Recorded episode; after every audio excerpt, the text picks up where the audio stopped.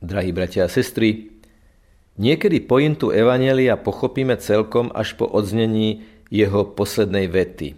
Je to tak aj v Evaneliu o cudzoložnej žene, ktorú je žalobcovia provokačne postavili pred Ježiša a pýtali sa, čo s ňou?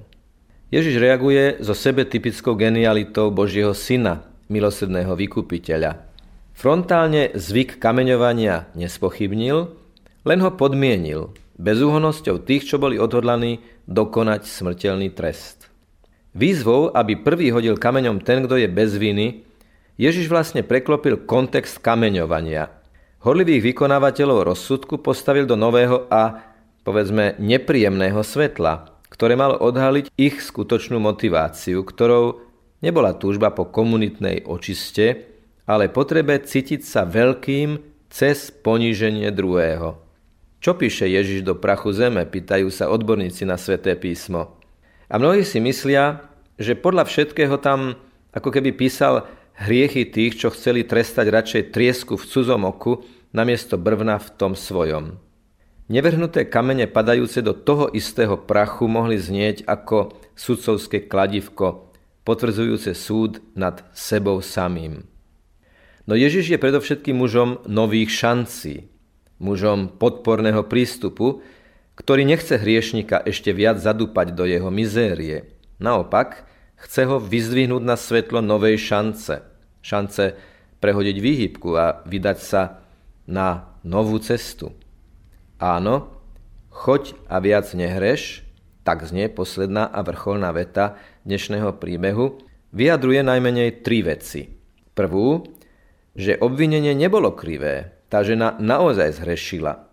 O to markantnejšie je potom ono ani ja ťa neodsudzujem. Povážme, že Ježiš dokonale poznal vnútorný svet tej ženy, ako dokonale aj dnes pozná naše vnútro. On však v sebe nemôže poprieť slúžiacu lásku, ktorá je jeho podstatou, ktorá ho neodolateľne inšpiruje uzdravovať a ponúkať novú, vyššiu formu existencie.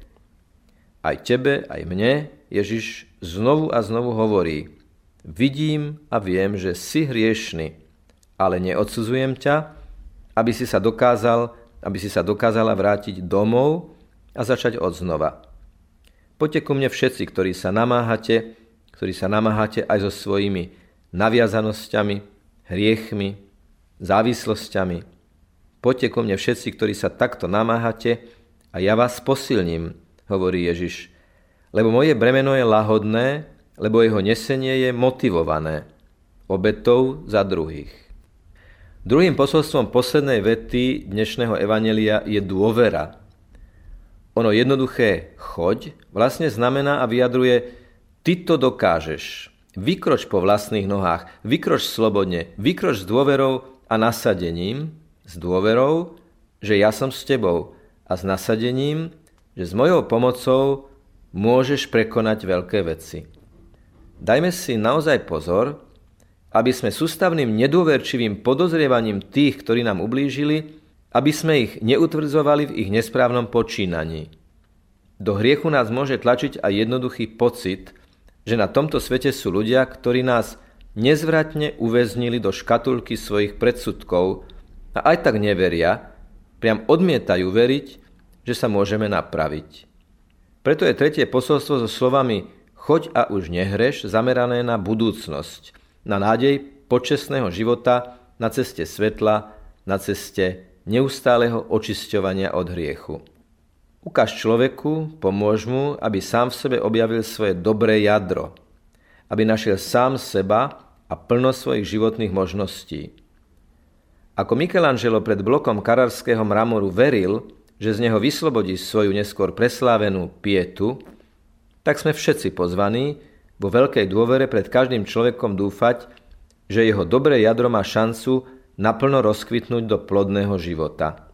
Života, ktorý je Bohu na radosť a ľuďom na úžitok.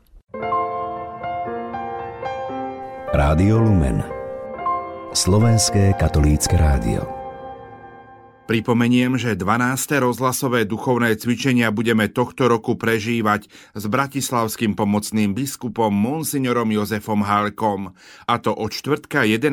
apríla do soboty 13. apríla, tesne pred kvetnou nedeľou. Pridajte sa aj vy.